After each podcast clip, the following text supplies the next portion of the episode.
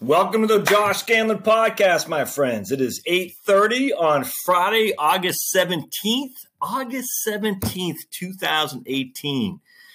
Man, does time fly when you're getting old, man. I tell you what, August 17th, I can't believe it. Anyway, we're going to dive into a good one today, and this is just a Q&A. Every now and again, I'll go through my Quora accounts and I'll just read the Q&As I see on there. And, and I got a bunch of good ones actually lately, and I'm going to share with you um, and it's actually a good segue into my book on the tax bomb free retirement accounts as well, um, because I talk about the Roth IRA in that book extensively and how wonderful, wonderful, wonderful uh, the Roth IRA is for you.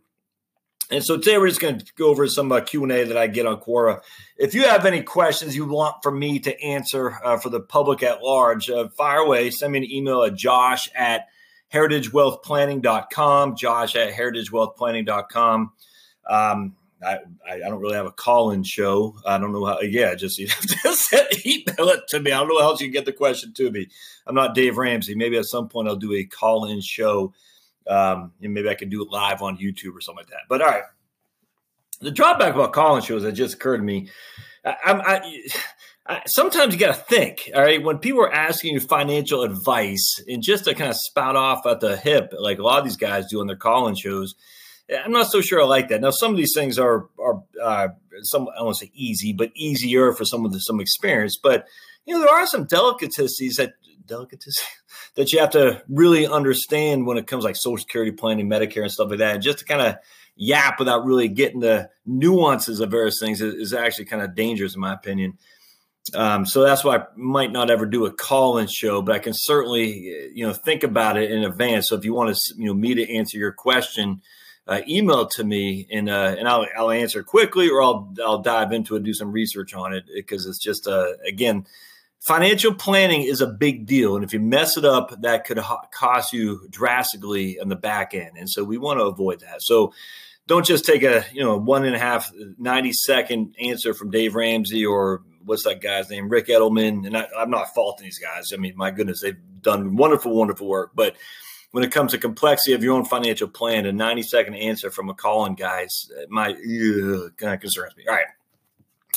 Uh, good question. A good question here. The very first one I saw, and this is what made me think about doing this. How should I decide whether a risky investment, large upside and downside, should be made in a Roth account or a taxable account? That's a great question. Um, and, and this is actually 100% the way to think about this. Now, notice that this person, Alexander, did not ask if he should put it into an IRA. He put it, he asked if it should be in a Roth or a taxable account. So kudos to Alexander for answer for knowing that it should not go into an IRA, first and foremost. All right, so this is the question that comes to me. Uh, your Roth IRA should consist of anything that has high growth potential, anything Ideally, it should be where your dividends are as well. Now, a taxable account is taxable each and every year. If it pays dividends or if it has a capital gain, you are going to pay tax on said dividends or capital gain if you are beyond the 12% tax bracket. So you got to think about it in three buckets. You have your traditional accounts, your traditional IRA, 401k, that's your tax deferred. Then you got your tax free accounts, your Roth. Some would even put cash value life insurance in there. And to some degree, I agree, but really not talk about that. We're talking more about investments. And then you got your taxable accounts, your non qualified accounts, accounts that you have to pay a tax on if they yield a dividend or a capital gain or interest. All right. So when you think about those three buckets, uh, bonds should always go, and again, I'm not a fan of bonds generally speaking, but you know most people are going to have some. They should always go in your tax deferred accounts without question. Now that leaves us, like Alexander asked, between the Roth and the taxable account. All right, so if you have, let's say you have an S and P 500 index fund, and you have a, uh, a, small cap value index fund, Vanguard, I don't even know the ticker, Vanguard small cap value, or even uh, extended market index like USAA, USMIX is a USAA extended market index, which is the 4,500 non S&P stocks that are in the Wilshire 5000 of the U.S. stock market. Kind of confusing, but just remember the S&P 500 plus the extended market index equals a total stock market. That's what it is. All right. So you have the S&P 500 is 500. You have the 4,500 remainder. You add those two together, and that's your total stock market. And uh, Vanguard, the ticker for the Vanguard Total Stock Market Index is VTSMX. VTSMX. So, what do you do here? All right, so so if you have those two funds, just using this for example, the S and P 500 uh, index is going to yield about 2.3, roughly, maybe 2.4 percent. So for every hundred thousand dollars, you're going to get 2,400 dollars of dividends. Now, because it's an index fund, there isn't a lot of turnover, but there's still going to be about 5% turnover, which means essentially 5% of the portfolio will change every year. That, that's quite low, eh, but that could be some taxable consequences there as well. All right, so you would want the S&P 500 with a dividends and, and some turnover. In this regard, I'm not all that concerned with turnover because it's pretty low. But if you have a high turnover fund – that has potential for a lot of taxation, i.e., capital gains, and a fund that has dividends or a stock that has dividends, you'd want that to be in your Roth because you don't pay tax on either your capital gain, your dividends, and thus the turnover uh, ratio percentage doesn't matter. So you'd want that fund to be in your Roth to take advantage of the potential for lots of lots of upside, as all equities, all stocks have, and on top of that, you you don't have any taxation due on your dividends or capital gains. All right, so you'd want anything with a high dividend potential plus potential for capital gains in your Roth for sure. Now, on, you want the extended market index in your taxable account, and for a couple reasons here. And I'm just using these two as an example because there isn't much dividends on the extended market index. There's just not. Now, these small companies typically don't pay much in dividends. Now, they might the index will probably have a few smaller banks that do and whatnot, but they should be rather minimal because don't forget you have 4,500 holdings in there. So not any one holding is going to be very big, which means uh, 4,500 holdings. If you have a small community bank in Columbus, Ohio, that's paying you 2%, you might only own a fraction of a couple shares in there. So you're just not going to get that much dividends off it. Now, you're probably still going to get some, but it won't be that much. So you'd want your extended market index in your non Roth IRA because it doesn't pay much in dividends. Now, the capital gain stuff is different. There could be some turnover in there, probably a little bit more, frankly, uh, simply because of the aggressive nature of smaller companies. A lot of companies go kaput a lot of companies uh, gain, and so they'll actually move from the extended market index into the S and P 500 and whatnot. And so there is more potential for tax uh, from a capital gain perspective in the extended market index or a smaller company stock for sure. That, you know, that, that's a fact. And so we would like to avoid that. So that would be if you have some stocks, individual stocks you have in mind as opposed to a mutual fund, you'd want those individual stocks. And certainly an ETF would be preferable than a mutual fund anyway. There's just more tax efficiencies with ETF exchange traded funds. So at the end of the day, your more growth oriented stuff with less dividends should be held in a taxable account. Your growth oriented stuff with more dividends should be held in your Roth. Now, there's one thing about the taxable account that should, should not get overlooked when it comes to growth as well there is something called a step up in basis. All right. So now you buy a, we'll just use USMIX, the extended market index over at USAA for $100,000 and it grows to $500,000 over those 30 years. And then you get hit by a bus. What happens now is that that $500,000 you leave to your heirs is completely tax free. They can sell that thing tomorrow for 500,000 bucks and pay no capital gain tax whatsoever. So that $400,000 of gains that you had. Remember, you started with 100,000 and now it's worth 500,000. That $400,000 of gain is tax free. It's completely wiped off the map.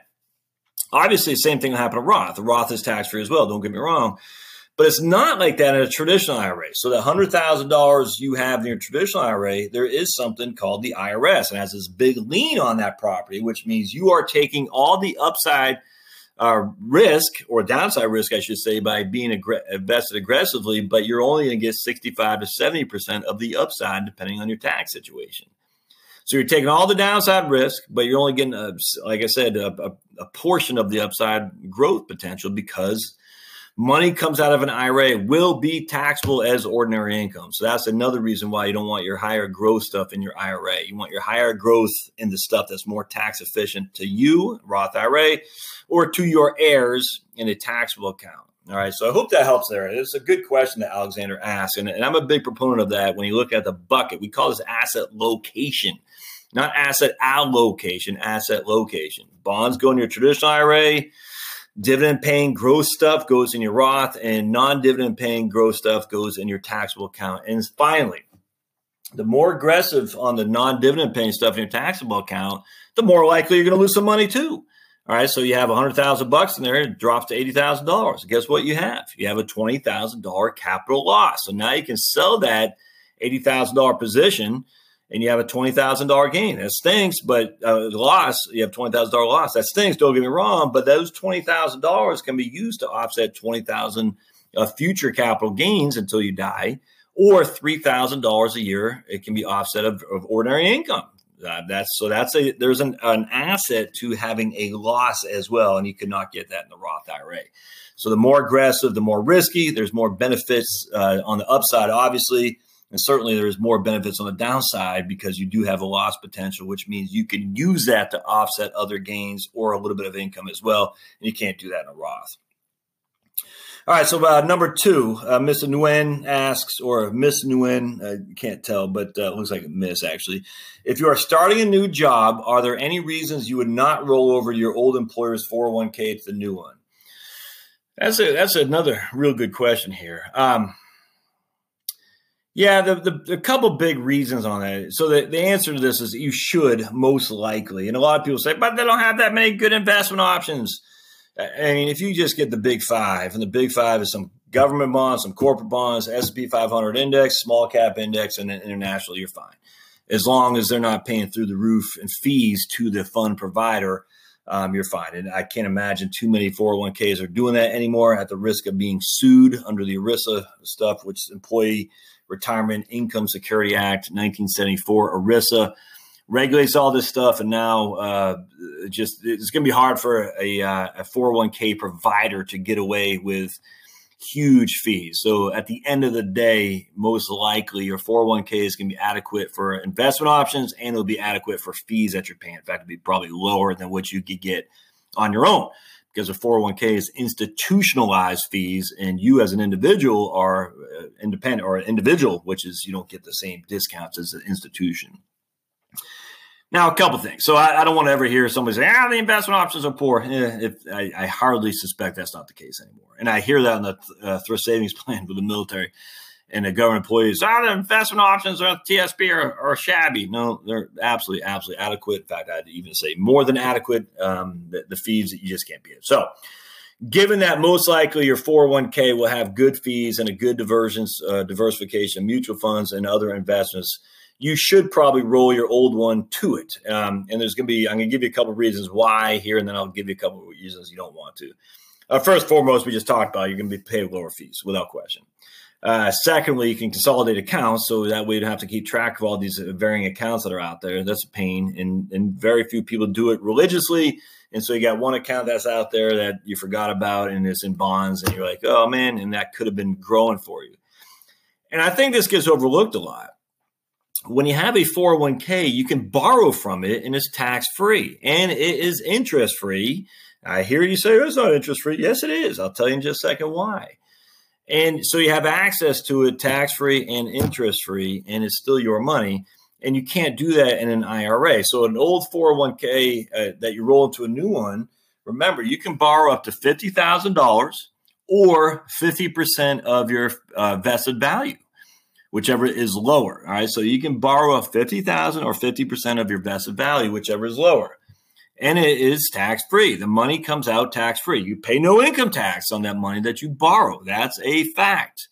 Now, you don't get a tax deduction on money going back in to pay that loan off. That's a fact too.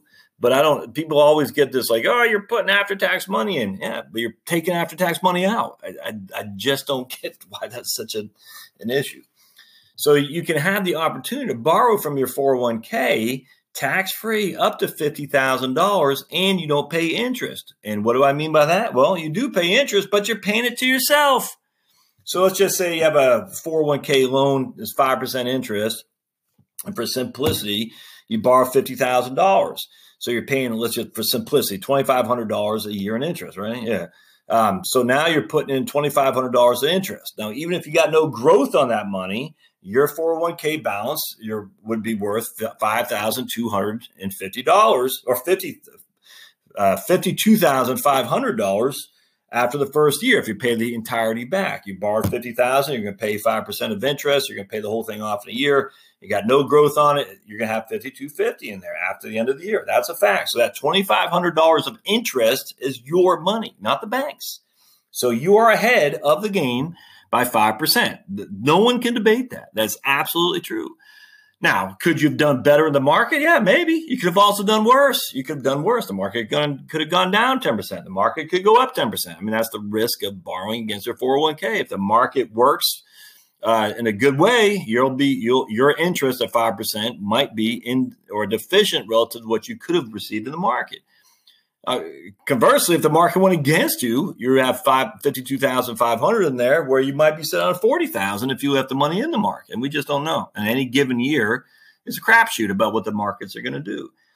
Uh, se- secondly, you are using that money presumably to pay off higher interest debt, credit cards, student loans, or something like that. So not only are you paying yourself that 5% interest, but you're also stopping the payment to another institution a 5% interest. So I'm not paying you 2500 bucks, Mr. Banker.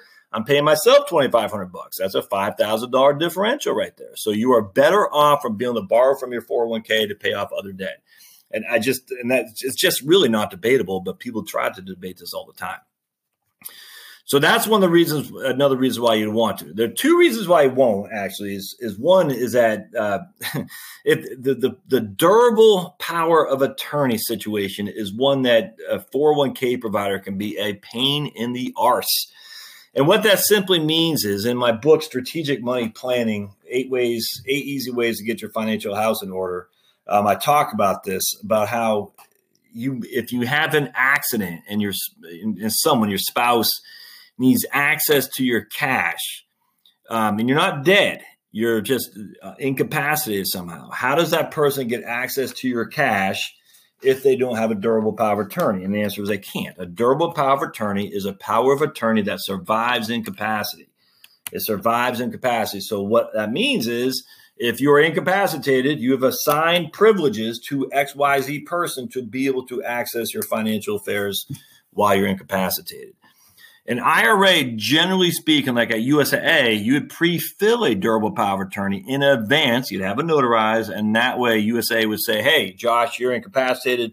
You've already given Charlotte the right to act on your behalf." I'm telling you, it's pretty important. It's not going to happen to many people, but when it does, I'm telling you, having a durable power of attorney is critical. And that way, that has already been approved. That way, Charlotte doesn't have to jump through hoops while I'm sitting in a hospital bed with IVs coming out all over the place and can't remember who I am. She's already got that situated and squared away. Now, a 401k provider is, I just haven't seen many, if any, work very easily with the, uh, the attorney of fact, i.e., my wife or your husband or whoever would be. And because of that, it is a pain for a uh, the employee's spouse to act on your behalf if you're incapacitated. And secondly, on that, not only is it a pain, uh, but a lot of times they just won't let you do it. They just won't. And so the second part of this, when you die, the 401k doesn't have to give you the same liberal ways to access the cash in there. This is going to be confusing, but I die with a 401k. I'll leave it to my wife, Charlotte. A lot of 401k providers are going to say you have to do one of two things roll it to your own IRA, or you have to take it out with a lump sum or within five years. They don't allow you to stretch it over the course of her life expectancy. And an IRA does. IRA lets you to do that. A 401k, they just want to be relieved of the assets. So a lot of times they'll say, here are your options. And if you look at the thrift savings plan to the government, it's a perfect example of the horrific options that the survivor has. It's just not much. So the options on a lot of 401ks are pretty stringent when it comes to liberalization of an IRA. An IRA gives you a lot to the heirs on be able to stretch it out over their life expectancy as opposed to taking a lump sum. And a lump sum distribution on an IRA or 401k can be a tax nightmare. Oh, I think I wrote a book on that the tax bomb in your retirement accounts, how the Roth IRA can help you deal with that.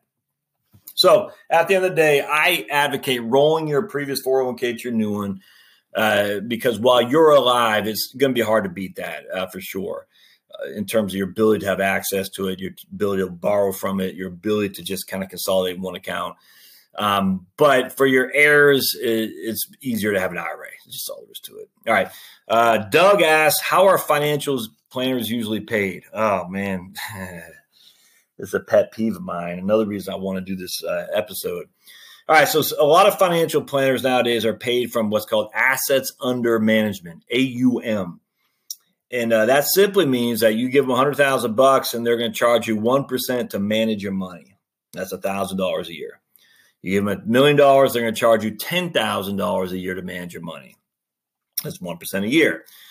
So that's how they're paid. I'd say the vast majority of advisors are paid like that. Very, very few people are paid by commissions anymore. Um, the groups I'm part of, XY Planning Network, NAPFA, National Association of Personal Financial Advisors, you can't receive commissions and be part of these groups. And, and frankly, I think that's somewhat unfortunate, but I mean, I get what they're trying to do because I do not think commissions are evil inherently. I think commissions actually are much, much more cost effective for the average client than paying those AUM fees. I actually, I, I at this stage, I'm not managing money. I, I really don't want to manage money because I think the AUM fees take away the actual good financial planning that is done. A lot of people say, I'll manage your assets for a one percent, and I'll throw in financial planning as a freebie, as if it's a side note. And actually, it's not. Financial planning should always be front and center. The primary reason you're engaging a financial planner is full fledged financial planning. If the primary reason you're engaging a financial planner is investment management, I'd ask, I'd challenge that because I frankly I don't see a huge value in hiring a financial planner or a financial advisor or investment consultant if all you need is financial uh, investment management. I just don't see it. Doesn't mean it's not there for some, and I will hear all the time. I don't manage your investments in order to beat the market. I manage investments for behavioral advice, and that's that's a new cliche anymore. Uh, basically, you're going to make big mistakes. I'm going to keep you from making big mistakes. I frankly just don't see it. I, I, get this a lot. They used to, we used to, I used to actually, back in my uh, silly days, there's something called Dalbar, D A L B A R, Dalbar. They did this study or do the study each year. It's since been debunked more times than not, but it said basically the average investment returns 10, whatever, and the average investor returns 3%. It's just been debunked. That's simply not true. Morningstar did a similar study. The average investment return is a lot more narrow, though, say 5%. The average investor returned 4%. Um, and I do believe there's some validity to there, and I think so because of fees. they don't, they, Morningstar won't say that explicitly, but they could say easily that uh, if you factor in fees, or take out fees, the average investment and the average investor would be a heck of a lot closer to each other. You throw that 1% fee in there, though, and uh, magically the uh, average investment outperforms the average investor.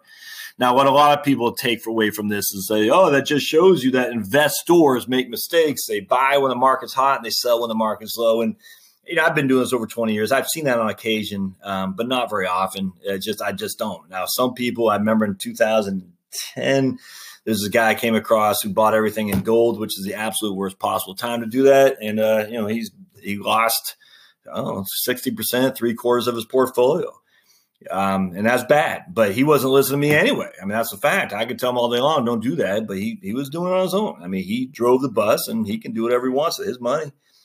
And I think at the end of the day, the vast majority of retail clients are like that. The ones that are going to um, need the behavioral advice that financial planners say that they charge for are not going to engage financial planners to begin with. They're just not. They're going to do it on their own. They're going to buy gold.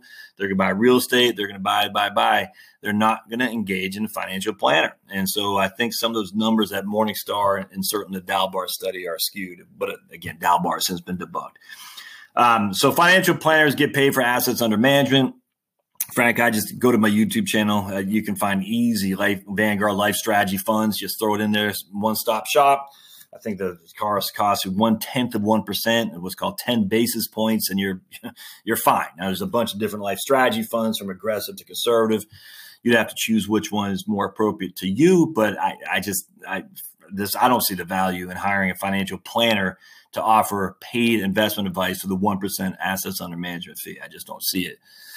Now, what? How do I get you paid? Because I'm a financial planner. I got work. Um, I charge a fee for financial planning, and I. This is how I'm hoping the industry goes more too. I know we're trying to with kicks and streams, kicks and screams, but slowly but surely, more and more financial planners are offering a planning service by the hour or by the task or as a one-on-one financial engagement for six months to a year. And that's the way I do it. So you're paying me X, you know, five hundred dollars for a one hour, a two hour consultation. We'll just go over everything you have, or fifteen hundred bucks for six months on a six month retainer, and I'll tell you what you should do, and you can do it. That's that simple. I'll even help you do some degree, but at the end of the day, it's on you to engage this stuff. And I hope more and more financial planners do that. So you absolutely, uh, Doug, you know exactly uh, what you're getting if you do do financial planning as opposed to I charge 1%. And just think about that too, the whole 1% thing. What if you don't have any money? What if you have 40,000 bucks in a checking account and you're a doctor just got out of residency or whatever it's called? Well, how are you going to pay for financial planning services? Is the only way the financial planner gets paid is charging for assets. You can't. Stupid. And so, you know, I just, it's, uh, the, the numbers have to change. And I think slowly they are but it's a very lucrative place for a lot of financial planners who, you know, managing, you know, million, hundred million dollars and charging 1%. That's a million dollars a year of revenue they're receiving for not doing that much work. And they're receiving it from you, the end investor. And I just, I, I don't like that. I can't lie to you. All right. All right. See, so Lionel says, what is, who is liable for the taxes of a deceased individual if the estate doesn't have the funds? Oh, that's a good question. Yeah, I don't know that. That's a good question. If the state doesn't have the funds and there are taxes, I'm just trying to think if they're, I mean, if the state, I guess the state can't be settled. So let's just say the estate, oh, but I mean, I don't even know how that works. So uh, if I received an, an IRA in my in my mom's estate, for instance, I have to pay the taxes for it. My mom's estate does not. I do. The recipient has to um, and that's called IRD, income with, uh, income with respect to decedent. IRD is a horrific tax that I'd have to pay. It's not has nothing to do with the state. The only way I could see doesn't have the funds, the taxes. I just don't see how that could happen. I, I, mean, I'm sure there's a way, but like in Massachusetts, for instance, you got a million dollar estate exemption. So anything over a million dollars is subject to Massachusetts estate tax. Well, I mean, if they have a net worth of over a million, that means they have a asset that has a value there that you'd have to liquidate to sell. I just don't know how to do that because if your net worth is below a million, and again, net worth is assets minus liabilities. I don't, I don't know how you, I don't know how you get that. Uh, sorry about my phone. I don't know how you get that with the estate having a tax if there is no net worth where you could liquidate something? I, that's a good question, Lionel. I don't know the answer to that. I'm just trying to think out loud here. Um, yeah, I don't know. So I have to think about that, and that, that's uh, that, that's interesting to me. Now, when it comes to the ta- or the debts that you have, so you have a debt on the mortgage, the bank will have to collect it uh, absolutely uh, before it can be liquidated, or before it can the deed can transfer from the deceased to the a descendant. All right. So the, the deed would have to be cleaned up. It's called the deed of trust, where the bank puts a lien on the deed. And before that deed of trust can be removed, uh, the bank has to be paid. So you'd have to liquidate the house or come up with the cash. That's not an estate tax. That's just a mortgage, a debt that the decedent had when he was alive that he took to the grave with him, but it doesn't get wiped away. So I don't know. Good question. I don't know the answer. Um, what is a good, as Larry says, what is a good age to raise a contribution percentage of a 401k? You know, that's, that's, uh, that's contingent on your cash flow. A good age to raise a contribution percentage of a 401k. Uh, it's just, it really, everything's contingent on cash flow. Don't raise it if you can't pay for it, i.e., if you're taking on debt for sure. Um, yeah, I, good. You know, I obviously you want to have enough in your 401k to take advantage of the match. So if you're not taking advantage of the match that your employer provides, if they do provide one, well, you want to take advantage of that now. Absolutely. And so that that would be the big thing. All right. So uh, I saw something here. Can you collect Social Security if you run an all cash business? And that's Doug asked this again. The answer is yeah, absolutely. I mean, the, the drawback is if you're running an all cash business um, and it's all under the table essentially, uh, I guarantee you're not paying your Social Security tax. You're not paying FICA, and so you get Social Security on your previous 35 years or 10 uh, years. So basically, what happens in Social Security, just to reiterate this, is how they figure out your Social Security payment is they take your top 35 years of earnings, they index them for inflation, they add them all up, and they divide by 420. That is your average index monthly earnings, AIME. Then from that, they get your PIA, which is based, which is how much you will get at your full retirement age. All right, PIA is your primary insurance amount. So we'll just say your full retirement age is 66. So that will be your your PIA will be two thousand dollars. That's sixty six. So can you collect that if you're running an all cash business? Yeah, absolutely. If you've been running an all cash business your whole life, though, you haven't paid your forty quarters of into the Social Security system. So the answer is absolutely not. You've got to pay You've had to been in the system for 40 quarters or 10 years of work in order to get Social Security benefits. And so if you've been running all cash business and you haven't paid a FICA, you're not going to get any benefits. If you've been running all cash business and you've only been making $25,000 a year as taxable Social Security, then yeah, you're going to get paid. It just won't be much because you've eliminated how much taxes you pay into the system. And that's only fair. You don't pay the tax in the system, you should not collect. That's just all there is to it. I, I, there's no other way around that. So it really depends on if you have the 35 years, uh, or I should say the 10 years, 40 quarters of Social Security that you paid into it. If the answer is you have, then A, you will get Social Security. If the answer is you have, but it's been minimal because most of your money has been under the table, tips or whatever, uh, then again, you'll be minimal uh, for Social Security there as well. Uh, Roth IRA for someone who's 16, yeah, I, absolutely. All right, let's see what else I want to talk. It, is buy term. that's just funny. Is buy term and invest the rest dead? Ah, man, that's funny. Um, I laugh at that because everyone and their mom talks about buy term and invest the rest. And man, it works so great on paper. Just when it comes to reality, I've very, very, very really rarely seen that actually happen. Cost me 50 bucks a month for a term, cost me $250 a month for a perm. Permanent policy be a whole life for universal life. Uh, I'll take that $200 a month and invest it in a mutual fund, and over 30 years, I'll be ahead. Yeah, absolutely is not dead in theory. In practice, it never is never done. No one's ever done it. I mean, John Bogle probably did. The vast majority of people don't. Why? Because life. They got kids. They got you know they got to get braced on their kids. They had a stroke. Blah blah blah. It just doesn't happen that much. So the answer to uh, Navneet's question: No, buy term and invest the rest is not dead um, but it certainly has never been nearly to the extent of what the uh, per what's the word? Uh, not the perpetrators, the, the proponents of the theory suggest. Just I have yet to see that in reality. Anecdotal evidence, of course, um, but I just haven't seen it.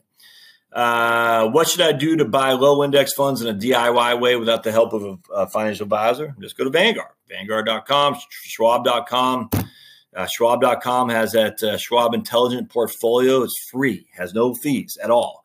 The index funds in there have no fees. It's incredible. Now, everyone say, yeah, but they have 7% of your assets in cash. I don't have any problem with that. Cash is an asset, my friends. Cash is an asset. 7% in cash is not, I just, I don't get why people are all negative on that. Cash has a value. If it has a value, it's an asset, for heaven's sake. So, Schwab's Intelligent Portfolio Man, I love it. You should do that for sure.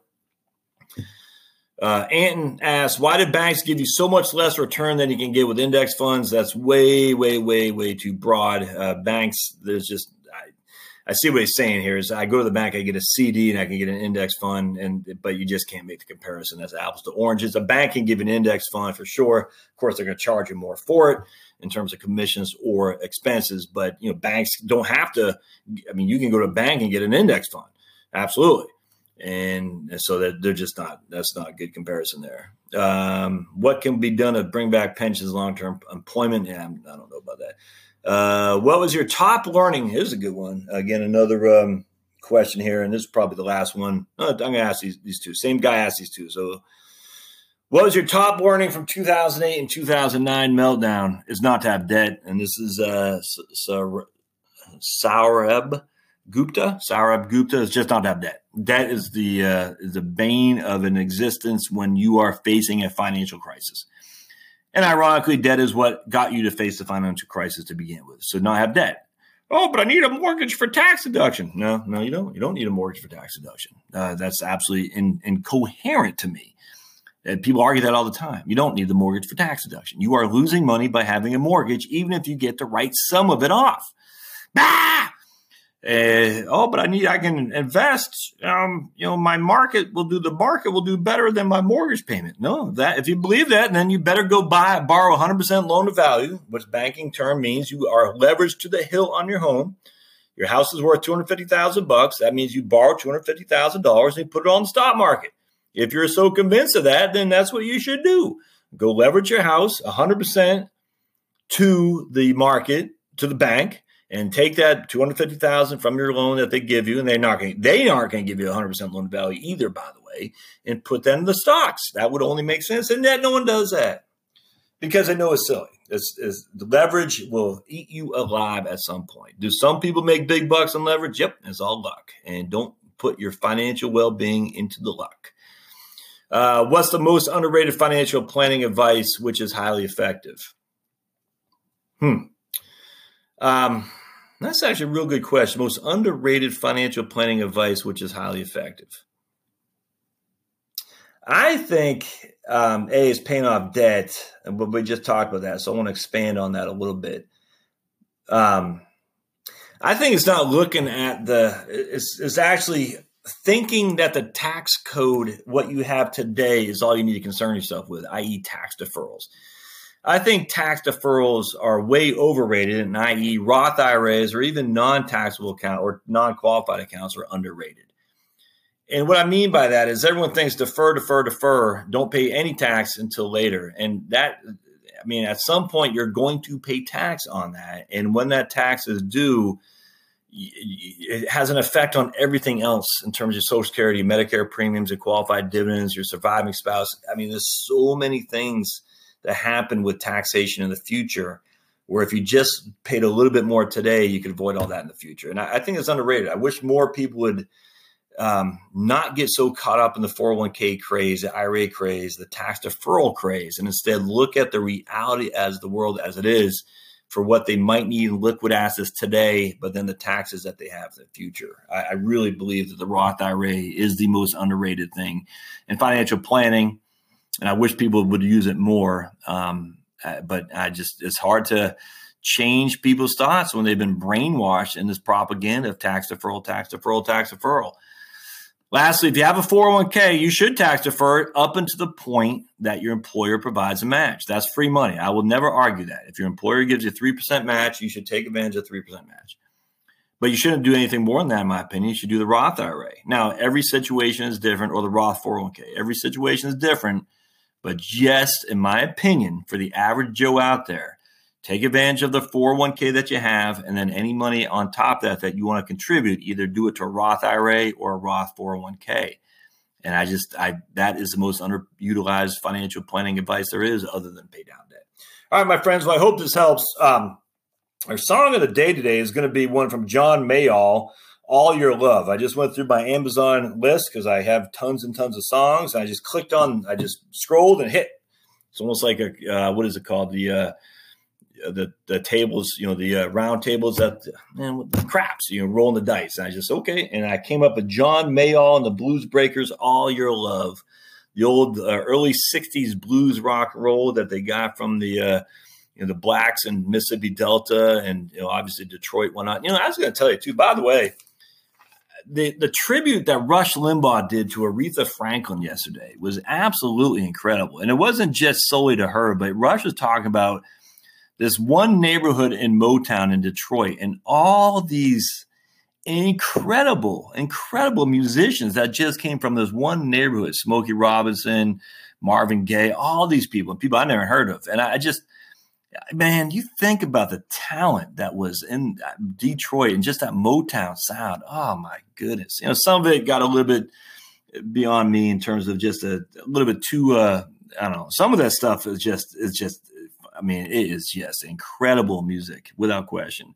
You know, the whites from England, you know, like Jimmy Page and you know and uh, Led Zeppelin, all those guys who who took all the songs. Eric Clapton even took a lot of the songs from the blacks in America and they advanced in Elvis uh, is wonderful. Um, and, and some of it kept some of the soul there, but it's just not the same, you know, a guy from London as a guy from Detroit or Mississippi. I just, man, some of that music just, it's, it's amazing. What Rush was saying is that you got to listen to it on AM because once they did the production where you can get on CD, it's just not the same. You got to listen on AM. You can, you know, it's a lot more soulful and a lot more powerful in terms of the, uh, the actual way you hear it, like it was made for that. And you can just kind of go, I'm 48, so I wasn't born in the 60s, but it kind of takes you back in time and say, man, this is the way the music was back then with all its soul, when the production value was a whole lot less than it is today. Because a lot of times now they can make any song sound just over the top produced, and that takes away some of the raw energy. No other way around that. But I just, I, man, anyway, so going back to John Mayall and the Blues Breakers, yeah, I got that. Uh, the disc set that he that he did and is good. Um, it, it, just and again, a lot of that blues was was taken not taken like stolen, but is attributed to the to the original um, musicians of the past, where the where the black folks and just in America, just man, some of the best music ever. And and you just hear the pop today. I know everyone says this, and you just think about the soullessness of it. I man, it's sad actually. And then you hear about even the musicians in England trying to replicate that soulfulness of the uh, of the blues and Motown, and it's just it's not quite there. Still pretty good, but it's just not quite there. But anyway, good song by John Mayall. Maybe next time we'll do some uh, some old cream because some of that old creams was just fantastic, and the Yardbirds. Oh man, just good stuff across the board. But uh, that was what we, you know, unfortunately did. It took whites to bring that music to the forefront um, because there's so much discrimination back there. And you just think of all the musicians. You know, and we know James Brown, we know Aretha Franklin, but how many others were out there who never got a shot? And just how bad that was for our society.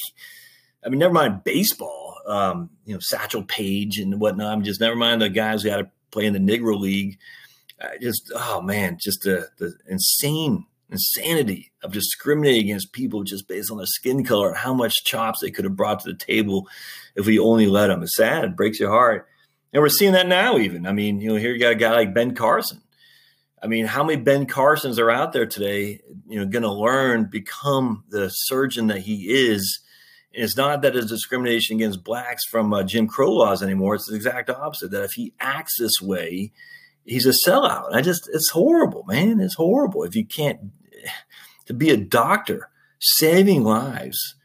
I just, I find it sad how much, you know, group think there is uh, in any society that if you go against the grain, you know, you're weird, you're selling out, and we can't do that. And how many people, the talent and skill set we just leave behind because of that group think. It's, uh, it bogs the mind. Obviously, you know, selling telling the up and coming Ben Carson he's a sellout is not the same as Jim Crow and segregation. I get that, but it's still sad. It's still sad. So anyway, hope you enjoyed the podcast. As always, go to heritagewealthplanning.com for more episodes. Go to youtube.com slash heritagewealthplanning and you will see, oh man, hundreds of videos I've done there. And, uh, and if you have any questions, thoughts, and concerns, just, you know, let me know at josh at heritagewealthplanning.com. Thanks, guys. We'll see you next time.